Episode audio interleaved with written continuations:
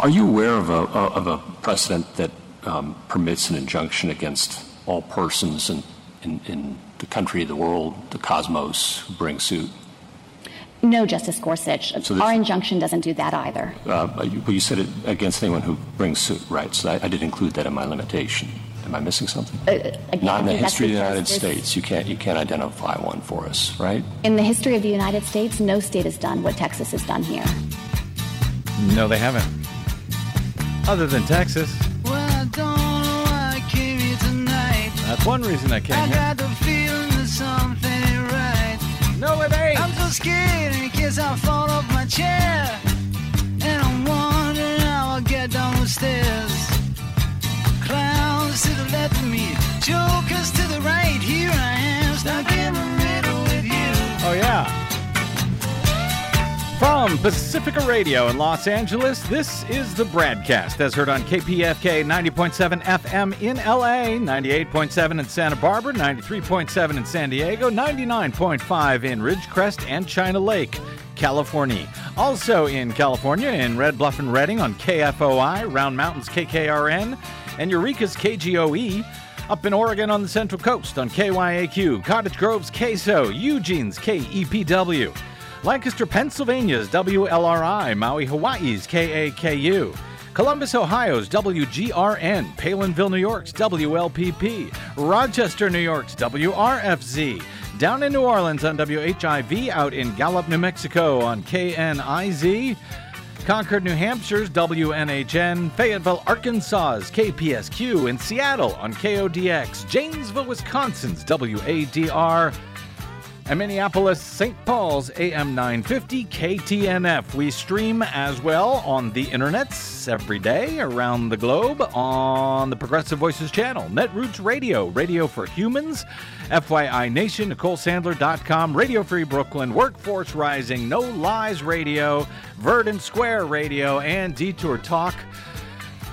Blanketing Planet Earth five days a week. I'm Brad Friedman, your friendly investigative blogger, journalist, troublemaker, muckraker, and all around swell fellow, says me from BradBlog.com, just trying to make some sense of it all today as the news continues to pile in. Uh, this from the NBC just moments ago.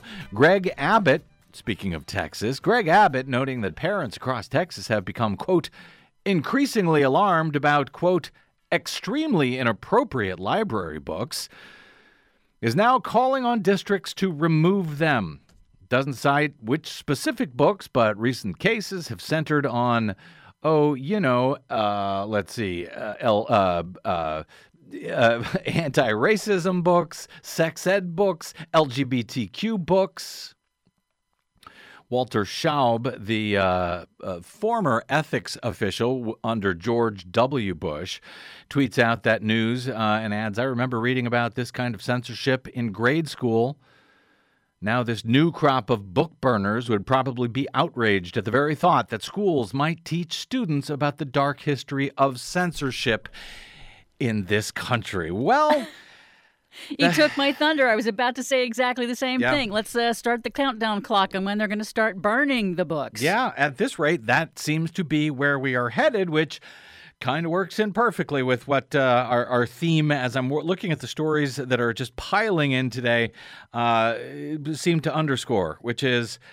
Um, democracy and the death thereof. Of course, we prefer to watch democracy live versus die even as that is much of what we actually are watching today. And as I'll get to in a moment, hopefully, along with your calls throughout the hour as you see fit at 818 985 5735. That's 818 985 KPFK. By the way, we are wrapping up our fund drive here. So when you call in, uh, to talk to me, I think you hit one, but to leave a donation, which I would greatly appreciate here, donation for KPFK, uh, you hit the second button and you'll be put through to someone uh, to make a donation for any amount you like. And by the way, if you're not listening on KPFK, you're probably listening on a different station that could similarly use your support.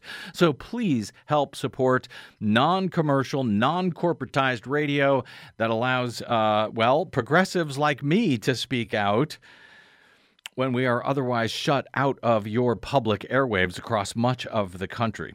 So I do want to try to open up the conversation uh, to you guys as well as we go, because hey, as long as democracy's dying, we might as well, ironically enough, all take part in it. Am I right, Desi Doyen? And, well, uh, yeah. So I uh, mean, it does require your participation, and hey, maybe even if everybody works together, we can save it. Right. That's an idea. As our friend Thom Hartmann likes to say, tag your it. Well, uh, some actual democracy is actually underway at the moment at ballot boxes around the nation today, with the final day of voting in municipal and statewide elections in a number of states on Tuesday. We spent some time last week discussing three measures regarding democracy on the ballot itself in the great state of New York, uh, we talked about that last week to change redistricting processes, registration deadlines to eventually allow for same day registration in the state, and new requirements for absentee voting, actually uh, loosening the requirements for absentee voting because in New York, a supposedly liberal state, they have some of the most restrictive election laws when it comes to vote by mail. So if you missed that broadcast with two election experts from New York, uh, each, by the way, with differing opinions on all of this, along with myself also differing with them on some of these points.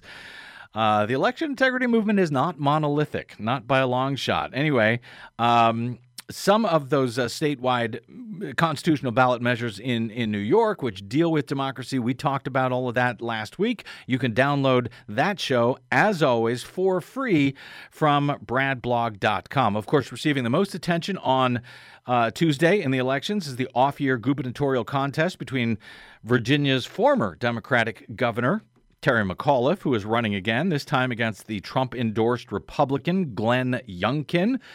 In a state that used to be very Republican, but in recent years has swung pretty dramatically towards the Democratic Party, which now controls both chambers of the uh, of the legislature there and the governor's mansion, at least for now. Polls show a very tight race in the Commonwealth, uh, where uh, these are the pre election polls, where uh, the Democrat McAuliffe has had a slight, if narrowing, lead over Youngkin for weeks now, according to 538's polling average. But as of today, Youngkin with a a very narrow uh, one point lead over Terry McAuliffe in the uh, pre election polling average at 538. Certainly that's within the margin of error, but it does suggest a dead heat right now in a state that traditionally tends to vote someone in as governor who is the opposite party of the one which has just been elected to the White House in the year prior. So history is certainly on the side of Glenn Youngkin. Uh, and the Republicans there in Virginia, even in a state that did go for Biden last November by about 10 points. But we will see if the voters are, uh, never mind history being on Youngkin's side, it matters if the voters are, as we, uh, well, uh, hopefully see some actual democracy still playing out in at least parts of the nation this week. Uh, as to other facets of the national democracy this week, well, in one, and I'll just drop this here for now because we're going to pick this up on another day. We've been talking about it a lot. The uh, Build Back Better initiative, Joe Biden's agenda in the uh, in the U.S. Senate, that battle continues. It looked like on on Friday they had a framework that. Joe Biden claimed everyone had agreed to, except, you know, Joe Manchin and Kyrsten Sinema would not say as much whether they agreed to it or not. I think on Monday, uh, Joe Manchin finally had a press conference where he did not sound like he agreed, at least for now, at all with this bill, which is why on Friday's broadcast, we were speaking with uh, Heather Digby Parton of Salon, and the topic there was: Is Joe Manchin and uh, and Kyrsten Sinema trying to kill the bill? It sure looks like that today, Des. It, it certainly does, based on the uh, the new uh, objections that uh, Manchin invented today in his little press conference. so uh, I think he is coming up with basically throwing whatever he can at the wall to try to delay this as much as possible. Yep. As to why he was doing that and is doing that and continues to obstruct, despite making it sound like you know he's in favor of it, is anybody's guess at this point. So, uh, democracy, such as we have it in the U.S. Senate, where every single Republican has decided to vote against this measure, it's not like they want something out of it, it's not like they're negotiating. They're just against it because it comes from a Democrat. Therefore, democracy, such as we have it currently in the U.S. Senate, is just applied to the 50 uh, senators who caucus with the Democrats. And uh, all but two of them now Joe Manchin and Kyrsten Sinema, all but two of them are good to go. And by the way, they were good to go weeks ago when the bill was at $3.5 trillion. So again, it's the holdup of Manchin and C- Sinema. And we'll talk about that uh, in the days ahead, but it does uh, add some, maybe, maybe begins to fill in some answers uh, to that question we were asking on Friday. Uh, does Joe Manchin actually want to kill the bill? It sure seems like that.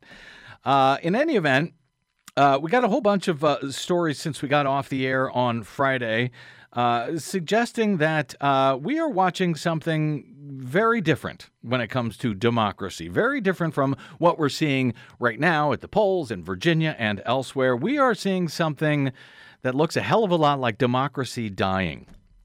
Rob Reiner, yes, that Rob Reiner, the uh, film director and, of course, meathead from All in the Family, he made a not wrong at all point on Twitter on Sunday, and I quote, I will say this, he said, until Donald Trump is prosecuted for leading a deadly insurrection to overthrow the government and voting rights are passed, we are watching democracy die.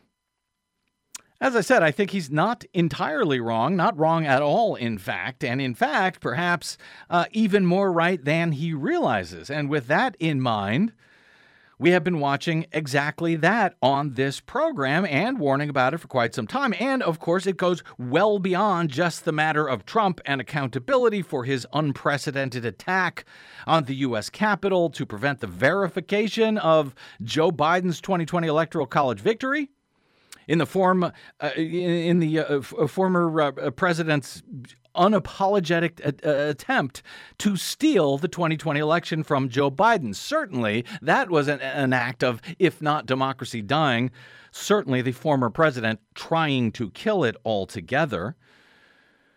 And uh, certainly, what we're seeing with moves like uh, Governor Abbott in Texas trying to, uh, you know, begin the book burning there is reason to be very concerned about democracy in this country.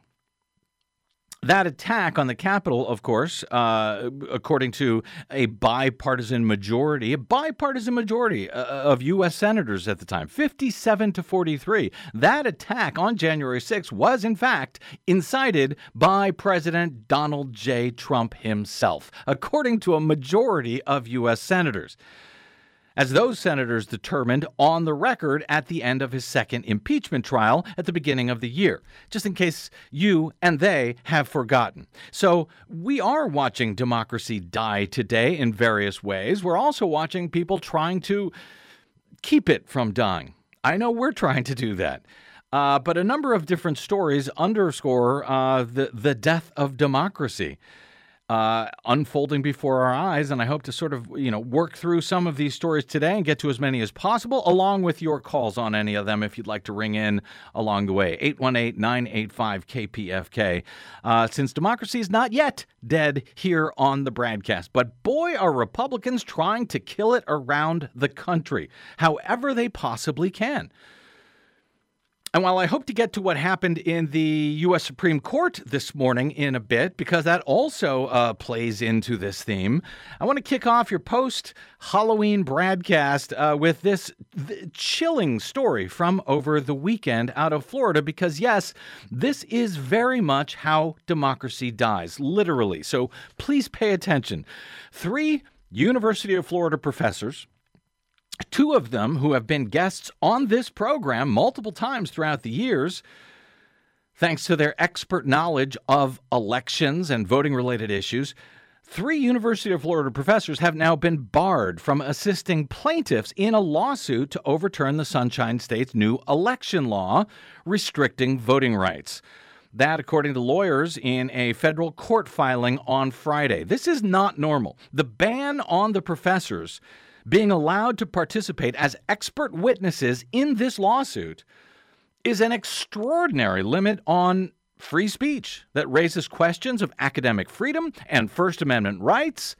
According to the New York Times coverage, the uh, University of Florida professors in question, they are three political scientists, Don, uh, Daniel Smith, known as Election Smith on Twitter. He's been on this program a number of times over the years to discuss things like redistricting and voting rights. Michael McDonald, who has also joined us uh, to discuss similar uh, science on this program, including things like turnout rates and access to the uh, to the ballot box, which he covers very closely. And Sharon Wright, a longtime voting rights expert at the school, have all been barred in this unusual, perhaps unheard of move where university officials reportedly told the three that because the school was a state institution, participating in a lawsuit as an expert witness against the state, quote, is adverse to the University of Florida's interests and could not be permitted.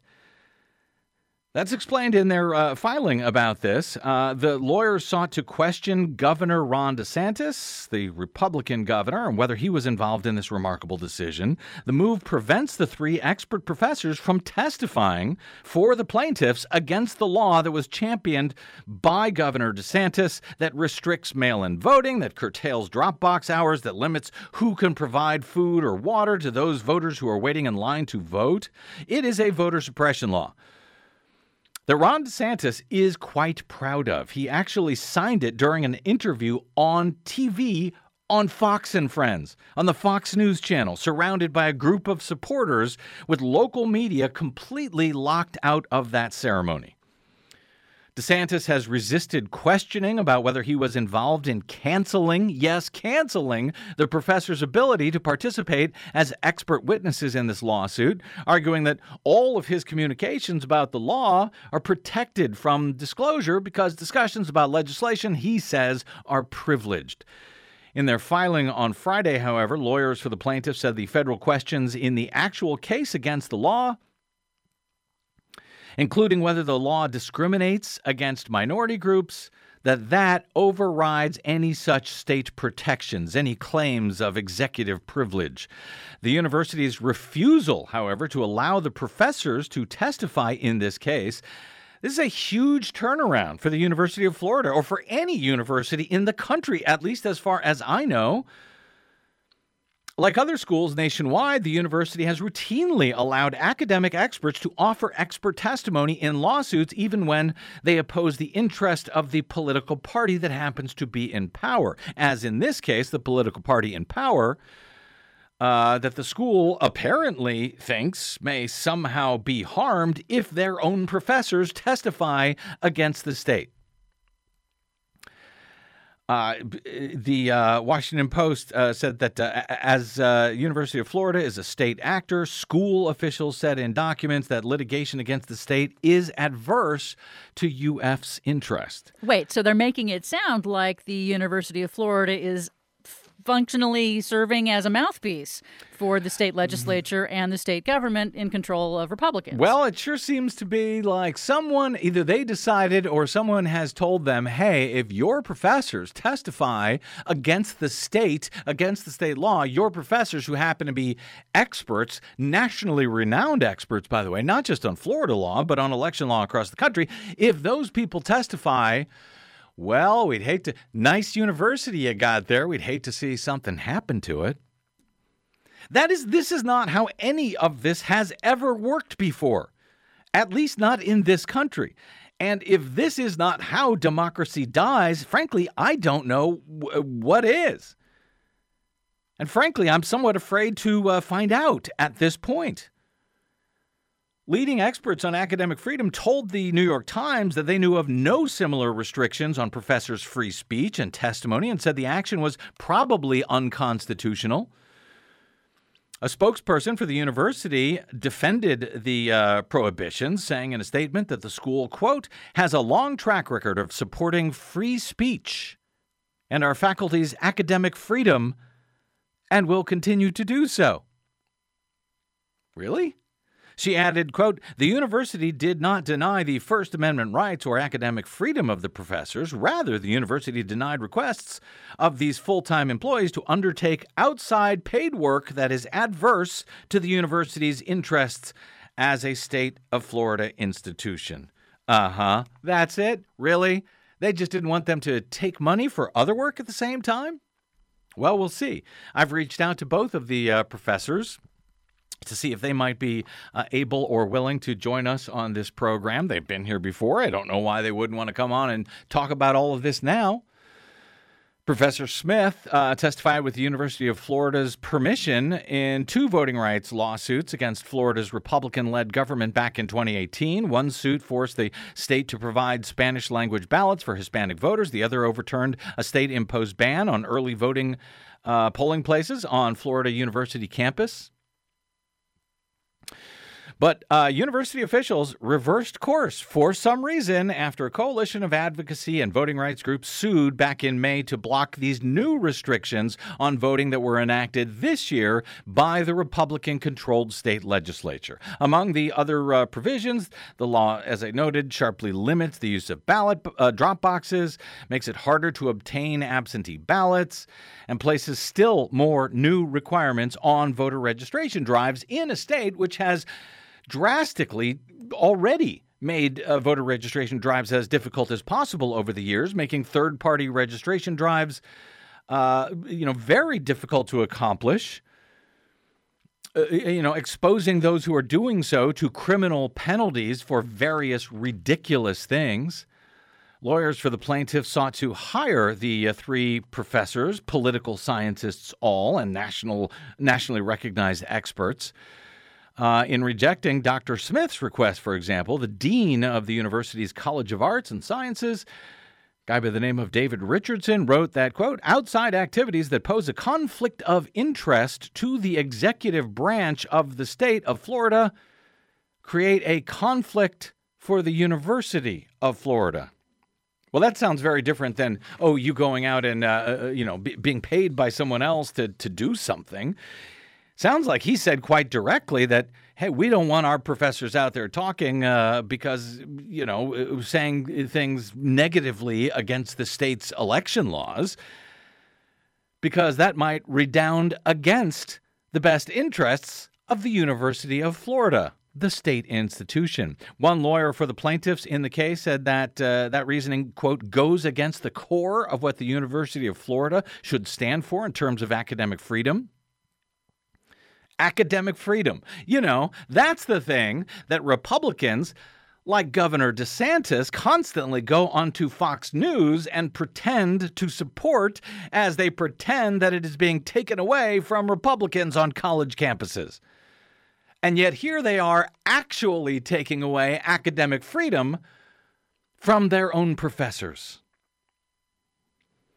It seems un- it seems reasonable for us to understand whether the executive office of the governor had any role in participating in this decision, the attorney said in explaining the plaintiff's efforts to get at uh, any documents that may implicate the governor's office in the U- University of Florida's unprecedented decision. An author of two books on academic freedom, Henry Reichman, called the uh, state's new restrictions, quote, crazy I was speaking with uh, Professor Smith uh, via DM earlier today, told him I thought this was insane. He agreed that this was absolutely insane. But this is where we are. This is how democracy dies. And we are watching this play out before our eyes.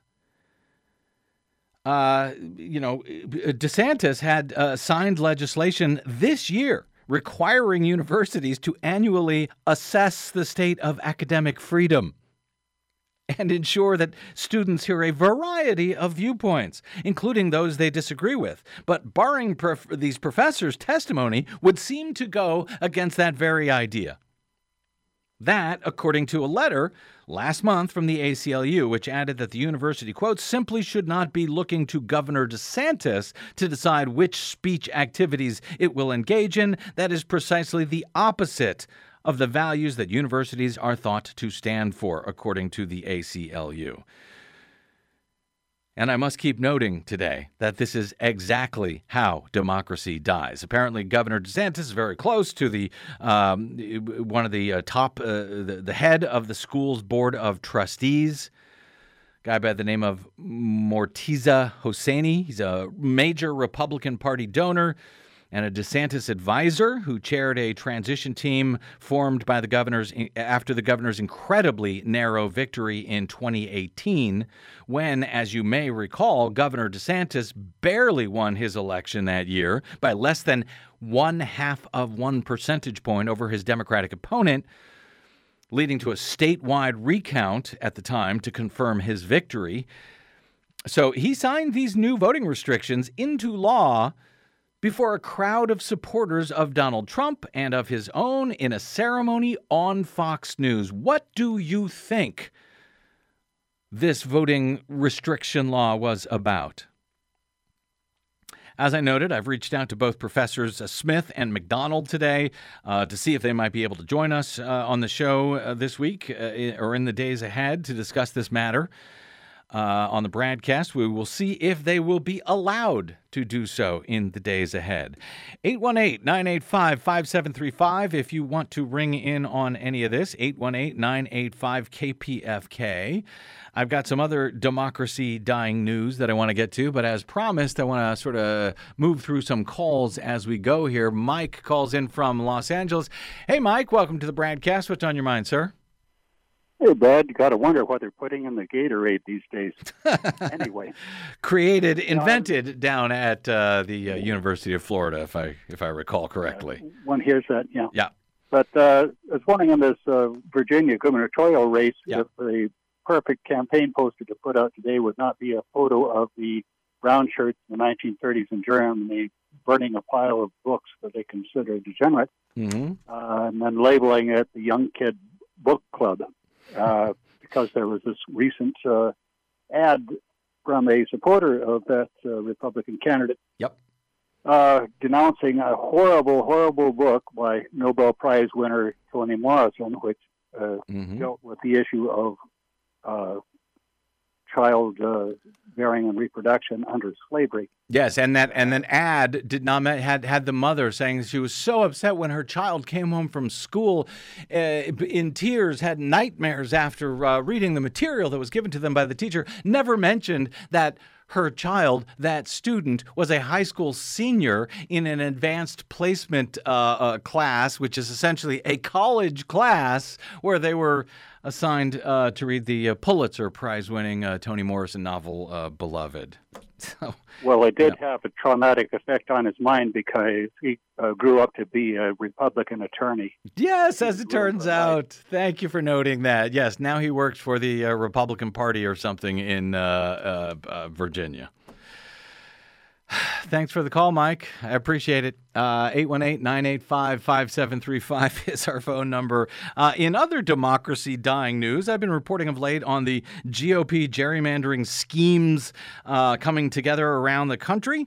Uh, following the 2020 census, now that the U.S. Supreme Court has instructed federal courts that they may not they may not participate. They may not take any cases challenging state drawn maps for Congress. That's strictly to be left up to the states. The federal courts may now have nothing to do with it. And of course, they have done away with the federal preclearance requirements from the Voting Rights Act. Those no longer apply to states. Uh, they no longer have to get approval from the federal government in advance for their state maps uh, to make sure that they are uh, not uh, racially restrictive, racially discriminatory. And the fact that uh, with with these new maps that are now being put in place, we've been talking about being put in place by states that are controlled by Republicans, that the GOP will take control of the U.S. House next year, even if Americans vote exactly as they did in 2020, back when Joe Biden won the presidency with about uh, by about a, uh, seven million votes. And uh, Democratic U.S. House candidates in 2020, they received about 4 million votes than the Republican House candidates uh, uh did that year.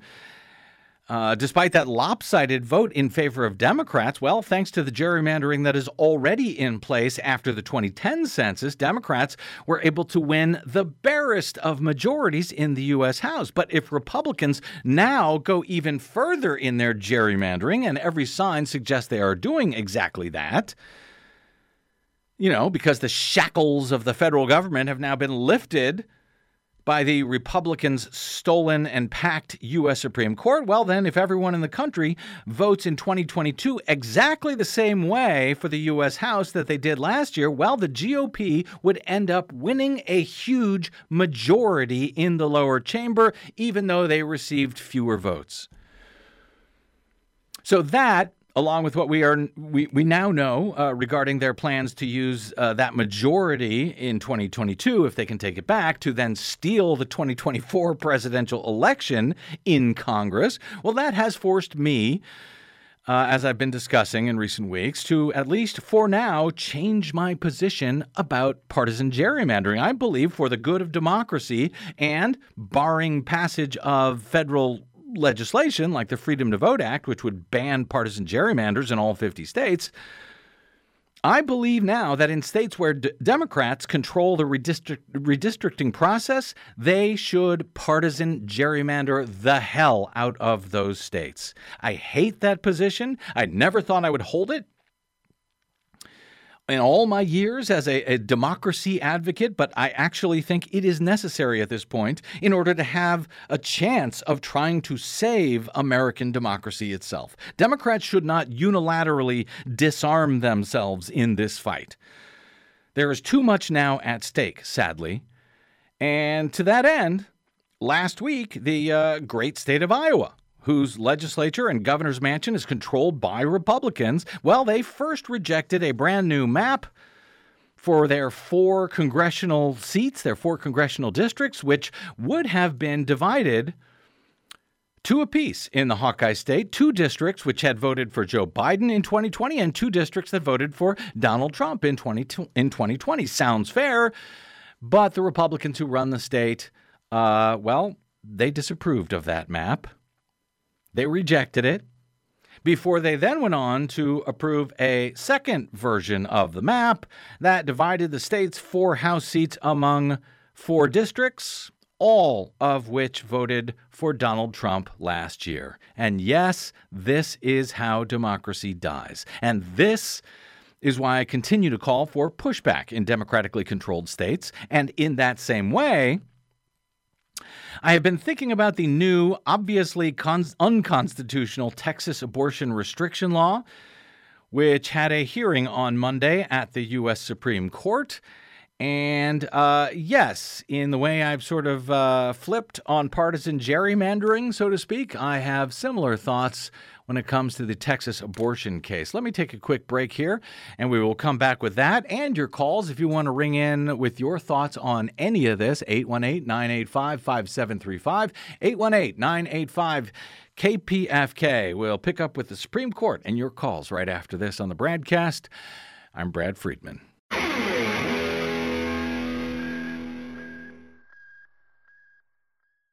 What the public hears on the public airwaves matters. At the BradCast, we do our best to bring you accurate news and analysis on the issues that actually matter, and we do it all independently without corporate or political influence. But we can't do it without you, now more than ever. Please help us stay on your public airwaves by going to bradblog.com/donate to help keep us going. That's bradblog.com/donate.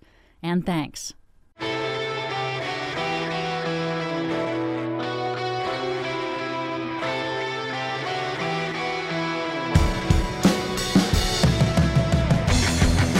Welcome back. It's the BradCast. Brad Friedman from BradBlog.com. Watching as democracy in America dies?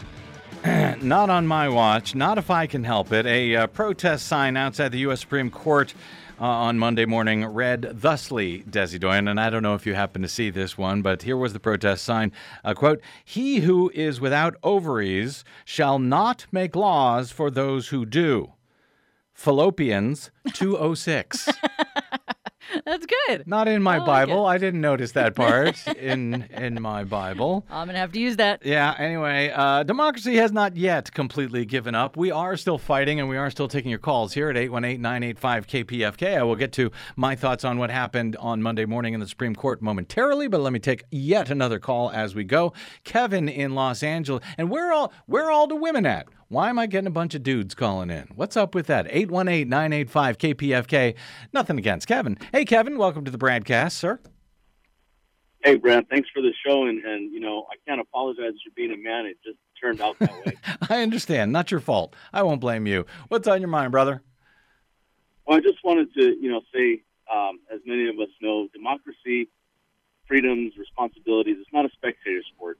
You have to be actively involved. There Yep. are many uh, groups with agendas on the opposite side which would seek to control people's lives in, in negative ways, in my opinion, Mhm. that are very quick to take action, be it Mhm. on the street. And I'm talking about it in a peaceful way, a democratic way. Mhm. um, writing people, going on drives, things like that. The other side needs to do that as well. Mm-hmm. We need to be in the streets. We need to be active, and I know that can be daunting for some people. So I'm not trying to put anyone down. That Yeah. as a spectator, how to be a participant. You can find ways. Write to people, call people, call your Congress people, make your voice heard in whatever way is comfortable for you. But find that way, and, and you can do it. We can all do it together. It Thanks, is Brad. so important. And I think people think someone else is going to save this democracy for me. They are not. You are going to save it. Kevin is going to save it. I'm going to save it. You are going to save it. Desi, mm, maybe she'll save it. We'll see. Hey. Hey, now. She's working on the planet. We got to, you know, uh, break these things up, break up these chores. You save the planet, I'll save democracy. But, uh, you know, pick one of them. And when, Kevin, when you talk about the other side, I don't even know that you're talking about necessarily Republicans versus Democrats. At this point, it is pro democracy versus anti democracy, it seems to me. You know, I, I agree with that, and I think for myself, as I try and evolve and stay relevant, I'm trying to avoid labels. So Republican, Democrat. Mhm. I tell, um, you know, my friends or youth, whoever is interested, Mhm. look at the way people vote. Don't pay attention to the label. Look at how they vote. Mhm. Follow their actions. Are Yep. they actions that benefit society, or are they a detriment to society? And I think that way we can escape social media, which has a devastating impact and is leading us to the edge of that cliff even faster um, than in previous year and previous uh, eras and such. But also, it's a cycle. It's always been a cycle throughout history where we've got to fight back against elite powers, which are basically economic powers. Mm-hmm. And it's not a conspiracy. Anyone who's a student of history or knows anything about history understands what I'm talking about. This is a cycle. It takes us as a people being engaged in doing so. And I think if we can get rid of the labels, we'll find more ease in getting into an active role where we can make a difference. Thank you, Kevin. I, I, Yeah, and I appreciate those thoughts. Now, one of the things that I have, uh, you know, and I don't want anyone to misunderstand me. I am an independent. I am not a Democrat. I'm a, a, registered as an independent. I will stand up for anyone's voting right, rights, right, left, uh, Republican, Democratic, conservative, progressive, liberal, whatever. Um, but right now, at this point, the Republican Party has become the anti democracy party.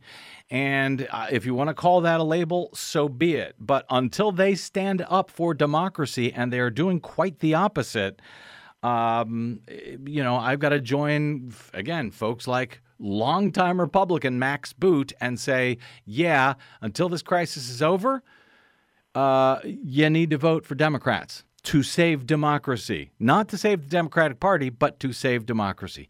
Anyway, I, that's I agree with you. thank you, sir. I Because appreciate. Throw the baby out with the bathwater, but at the same time, let's hold everyone accountable. There are Democrats Yep. that vote against Medicare for all, and you look at Sen- uh, Senator Manchin and Mhm. uh, and uh, Kyrsten Sinema.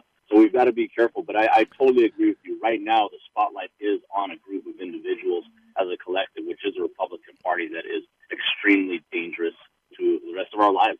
Thank you, Kevin. I appreciate that call, sir. Let me uh, get to what happened uh, on Monday morning in the Supreme Court, and then we'll get back to more of your calls at 818 985 KPFK, 818 985 5735. And if you happen to uh, listen to the live streaming, which they are now doing at the U.S. Supreme Court, uh, a majority of the Supreme Court signaled on Monday, according to AP, uh, reading tea leaves on the High Court, That's always dangerous. But a majority on the court signaled that they would allow abortion providers to pursue a court challenge to a Texas law that has virtually ended abortion in the nation's second largest state after six weeks of pregnancy before many women even realize they are pregnant. But it was unclear how quickly the court would rule and whether it would issue an order blocking the law, which has now been in effect for two months or whether they would require providers to ask a lower court instead to put the law on hold. It was all quite technical, but there was, uh, you know, as far as who to sue and not. But, uh, well, anyway, I'll, I'll get to the, the through line that I was able to take from this. Two Republican justices. Brett Kavanaugh and Amy Coney Barrett voted in September to allow the law to take effect but they raised questions on Monday about its novel structure. The law was written to make it difficult, if not impossible, to mount challenges because the restrictions on uh, on abortion after uh, six weeks before most women even know that they are pregnant. Those restrictions are not enforced by the government the way this law is written. Rather, the state of Texas has allowed citizens, whether they're from Texas or anywhere else, to sue for at least $10,000 in civil court against anyone that they believe has aided or abetted in any way in an abortion after six weeks. Including anyone who advises or helps a woman to receive the abortion, anyone who drives her to the clinic, even like an Uber driver, can be sued for $10,000 at a minimum. The justices heard three hours of arguments on Monday in, in uh, two different cases over whether abortion providers or the Justice Department can even be allowed to uh, mount a federal court challenge to the law, which has the uh, unusual, seemingly unprecedented enforcement scheme by citizens. Uh, to and, and its defenders argue that that because of that this law is now shielded entirely from federal court review. Despite what almost everyone recognizes as a direct infringement on the currently guaranteed constitutional right to an abortion, as established decades ago, 1973's Roe v. Wade, which, by the way, the state of Mississippi has now asked the Supreme Court to overturn entirely. That case is going to be before the court next month. But the way Texas has gone about this new law is is novel, and it has made it very difficult to challenge it in court at all because it is unclear who, if anyone, actually has standing to uh, to sue. Do you know? Because despite the clear violations of constitutionally protected rights. Who are you going to sue? The Solicitor General from Texas, Judd Stone, and Jonathan Mitchell, an architect of the law, who also argued on Monday at the High Court, said that both the women's health providers who are suing in one of the cases and the Justice Department, which is suing separately, both of them lack the right to go into federal court. And they can't sue state judges, they argue, or clerks, uh, court clerks who are responsible for enforcing the, abor- the abortion ban. They also said that there is no effective way of blocking the law whatsoever, in part because federal courts can force state judges to abstain from hearing the lawsuits that the law authorizes. If this law is allowed to stand, as I've been pondering for the, la- for the past uh, several weeks, since uh, the Supreme Court allowed it to take effect, why shouldn't the exact same enforcement mechanisms allowing private citizens to sue violators in civil court, why should that not be put in place to infringe on other constitutionally protected rights in other states. Why not a law here in California that allows anybody to sue anybody else if they just happen to own a firearm of any type? Why not? If that's good enough for Texas when it comes to abortion, why not in California when it comes to guns? Why should non right wingers unilaterally concede the violation of constitutional rights to Republican states which don't give a damn about such rights, obviously. I mean, just ask the state of Florida when it comes to freedom of speech for university professors, or the state of Texas about uh, academic freedom and book burning. Or ask these Republican states all across the country who are now gerrymandering in ways that no one ever thought was going to be possible, but clearly is, and yes, will help them take back the U.S. House next year and steal the 2024 presidential election along with it if they want. Now, happily, on Monday, during these uh, hearings in, uh, at the Supreme Court, even Justice Brett Kavanaugh, even he now appears to have figured out this concern. He, he as he mentioned uh, during uh, the the hearing on Monday, and then as he was followed up by liberal Justice Elena Kagan. Can I ask you about the implications of your position for other constitutional rights? The uh, amicus brief of the Firearms um, uh, Policy Coalition says, quote, this will easily become the model for suppression of other constitutional rights, with Second Amendment rights being the most likely targets, end quote. And it could be free speech rights, it could be free exercise of religion rights, it could be Second Amendment rights. If this position is accepted here, the theory of the amicus brief is that it can be easily replicated in other states that disfavor uh, other constitutional rights. Uh, that Second Amendment rights, free exercise of religion rights, free speech rights could be targeted uh, by other states, Good. Uh, infringe those, and to put huge penalties to the Chief Justice's hypo- hypothetical, say everyone who sells an AR 15 uh, is liable for a million dollars to any citizen. Um, uncertain where, what the Second Amendment status of the, that ultimately will be, which is where those laws will have purchase. Uh, would that kind of law be exempt from uh, pre-enforcement review in federal court? My answer is on whether or not the whether or not federal court review is available does not turn on the nature of the right. So we can put in religious liberty. So we can assume that this will be across the board uh, equally applicable, as the Firearms Policy Coalition says, to uh, to all constitutional rights. Yes, but I'd add one more point, Your Honor. Even that, and you've also said the amount of the penalty doesn't matter. Million dollars per sale. Know, anyone, a state passes a law, anyone who declines to provide a good or service for use in a same-sex marriage, million dollars, sued by anyone in the state. That that's exempt from pre-enforcement review.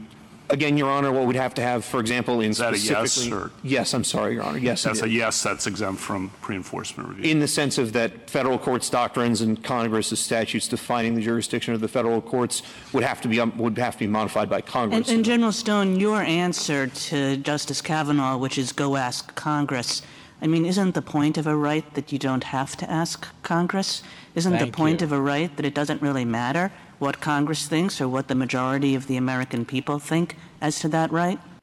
Thank you. Thank you, Justice Kagan. And by the way, thank you, Justice Kavanaugh, for raising that point. A bit later, the Obama, uh, the other uh, Obama appointed justice, Sonia Sotomayor, was uh, more specific in what this sort of thing might look like.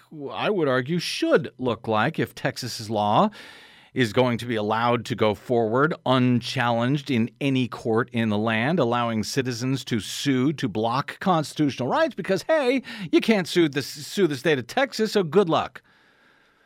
All they did was pass the law, sue someone else who's enforcing it if you can. Here's uh, Justice Sotomayor. Uh, somebody, a state dissatisfied with Heller says anyone who possesses a firearm anywhere is subject to litigation by any private citizen anywhere in the country and gets a million dollar bounty. No stare decisis, no nothing. How about in Obergefell imposes SB 8 style liability on anyone who officiates, aids, or abets a same sex wedding? How about dissatisfied with Lawrence versus Texas? Subjects a private consensual sexual conduct of which it disapproved to the exact same law as SB 8. How about Griswold?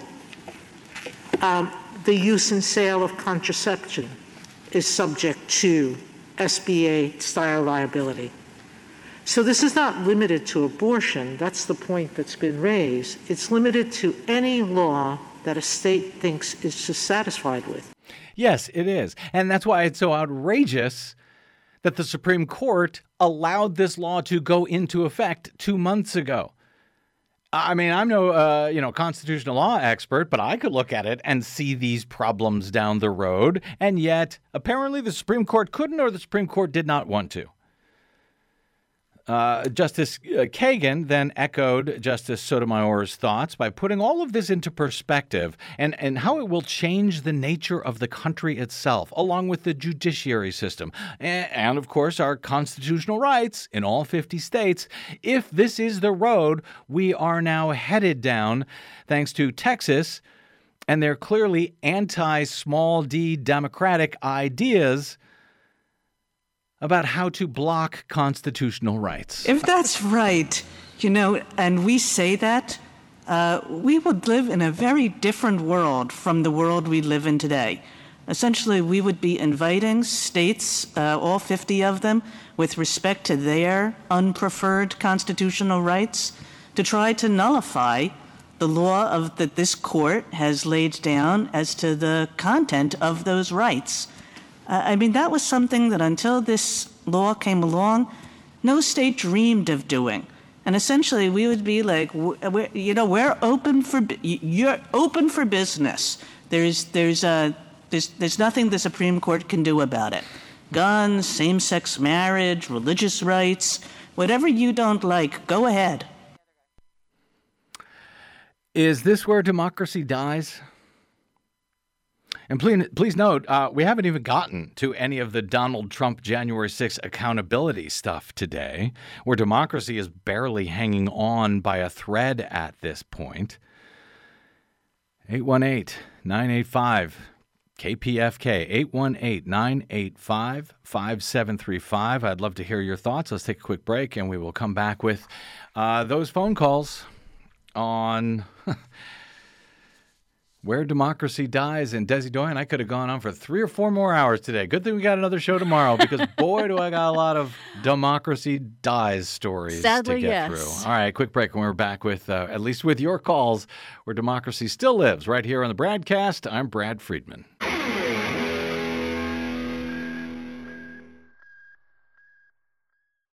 Hi, this is Brad. My thanks to those who stopped by bradblog.com slash donate to sign up for a subscription to the BradCast of any amount you like. We rely on you to stay on your public airwaves.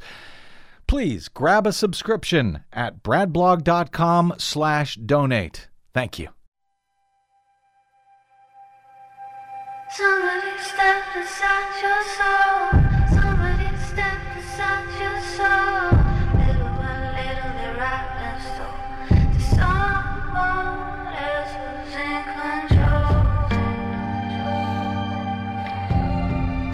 Back. It's the BradCast. Brad Friedman from bradblog.com. Is this where democracy dies? Let's go to. Uh, we had a. Uh, there was a, a, a, woman caller who I was going to go to next, but it looks like she hung up. So instead, we'll go to Harold in Santa Barbara. Nothing against Harold. Hey, Harold, welcome to the BradCast, sir. Hey, good afternoon. Good afternoon. Uh, great story. You know, people are already standing in line to sue Microsoft and Google because they were the vehicle they used to get the vehicle to deliver the person to have an abortion. So they're just as guilty. And also, the California Highway Patrol on this ghost gun. Yeah. If this law stays in effect, well, it could be pretty good. What What's the ghost? Uh, which which law are we talking about? Uh, the ghost gun law? Uh, yes, because they're trying to ban ghost guns, the sale of ghost guns. It's legal for you uh to have uh, the components of right. making a gun yeah. in the state of California, and Yeah. then you don't have to register it. Yeah. So, you know, Yeah, because you just get the pieces and you build it, and they, each of the pieces do not have serial numbers on them. But you know what? With the hell with that. Why not uh, pass a law in California that says uh, if you know of someone who has an AR 15, you can sue them for a million dollars. Why not? That's it. You can sue them if they have an AR 15 or any sort of semi automatic rifle. You can sue them. N- uh, Don't challenge us. Don't challenge the state of California. We just passed this law. If you got a problem, you know, talk to someone who sues for a million dollars and receives it if you happen to own a gun. they can pass a law like that. Apparently, that's exactly that's exactly what uh, Texas did with SB 8 which clearly undermines Roe, uh, uh, Roe v. Wade, the constitutional right, and clearly it would undermine laws. You can pass a law that they can sue anyone for having any type of gun, no matter. I don't care what it says in the Constitution. Go ahead and sue them. That's what. Uh, that's where this is all going, and why not? It should. Uh, thanks for the call, Harold. I appreciate it. Yeah, you bet. Thank, you. I, Thank you. all right, let me go to. Uh, well, we gotta we gotta wrap up here. Let me go to Morris in Long Beach. Our old friend Mo. Hey Mo, what's up, brother? Hello, everybody. Let's look at here. The Democrats have got two obstructionists or two uh, the, uh, two operatives in their party. Mm-hmm. Okay, Manchin and Sinema. They're collecting more money than anybody in, in public office right now. Now, check this out. There is an American myth, Brad. Not everybody appreciates democracy. The Federalists don't appreciate democracy. The Heritage Foundation, Mm-hmm. they don't appreciate democracy. Yep. Libertarian ideologues, they don't appreciate democracy. And obviously, the Republicans don't. So, what is our salvation? Here we go. The Select Committee. That's our salvation. They've got to put those public officials on blast and let that be a narrative right there. Because they if they can going to obstruct our policy, there's nothing we can do about that. These people are on the take. Okay, they're obstructionists. They're operatives within the party. Can't do nothing about that unless you want to turn everything over to the Republicans right now. Mr. McConnell don't want to do that. So the Select Committee put them on blast and let. I mean, like uh, what was that guy in the fifties, Brad? They called everybody a communist and ruined everybody's uh, careers um, in um, I forget his name. McCarthy was that? McCarthy, name? yes, we, Joe McCarthy. we need a Joseph McCarthy to get up. Like you need to get up there, Brad. Say, look, at we got to defend democracy, and these people are trying to tear it down. Put them on blast like that. That's all we got. Otherwise, they, they are going to do some have some successes uh, with uh, and, uh, with the uh, uh, congressional races.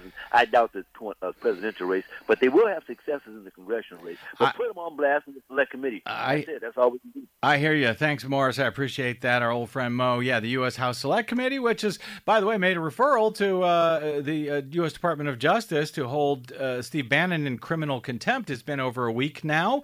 Will will any charges be brought against Steve Bannon? Last time something like this happened back in the 80s, it only took eight days to bring charges. So I suspect we will be talking about that uh, on the BradCast as the week goes on as well. I know we do got to get out. Thanks to all of our callers. Apologies to those who I couldn't get to.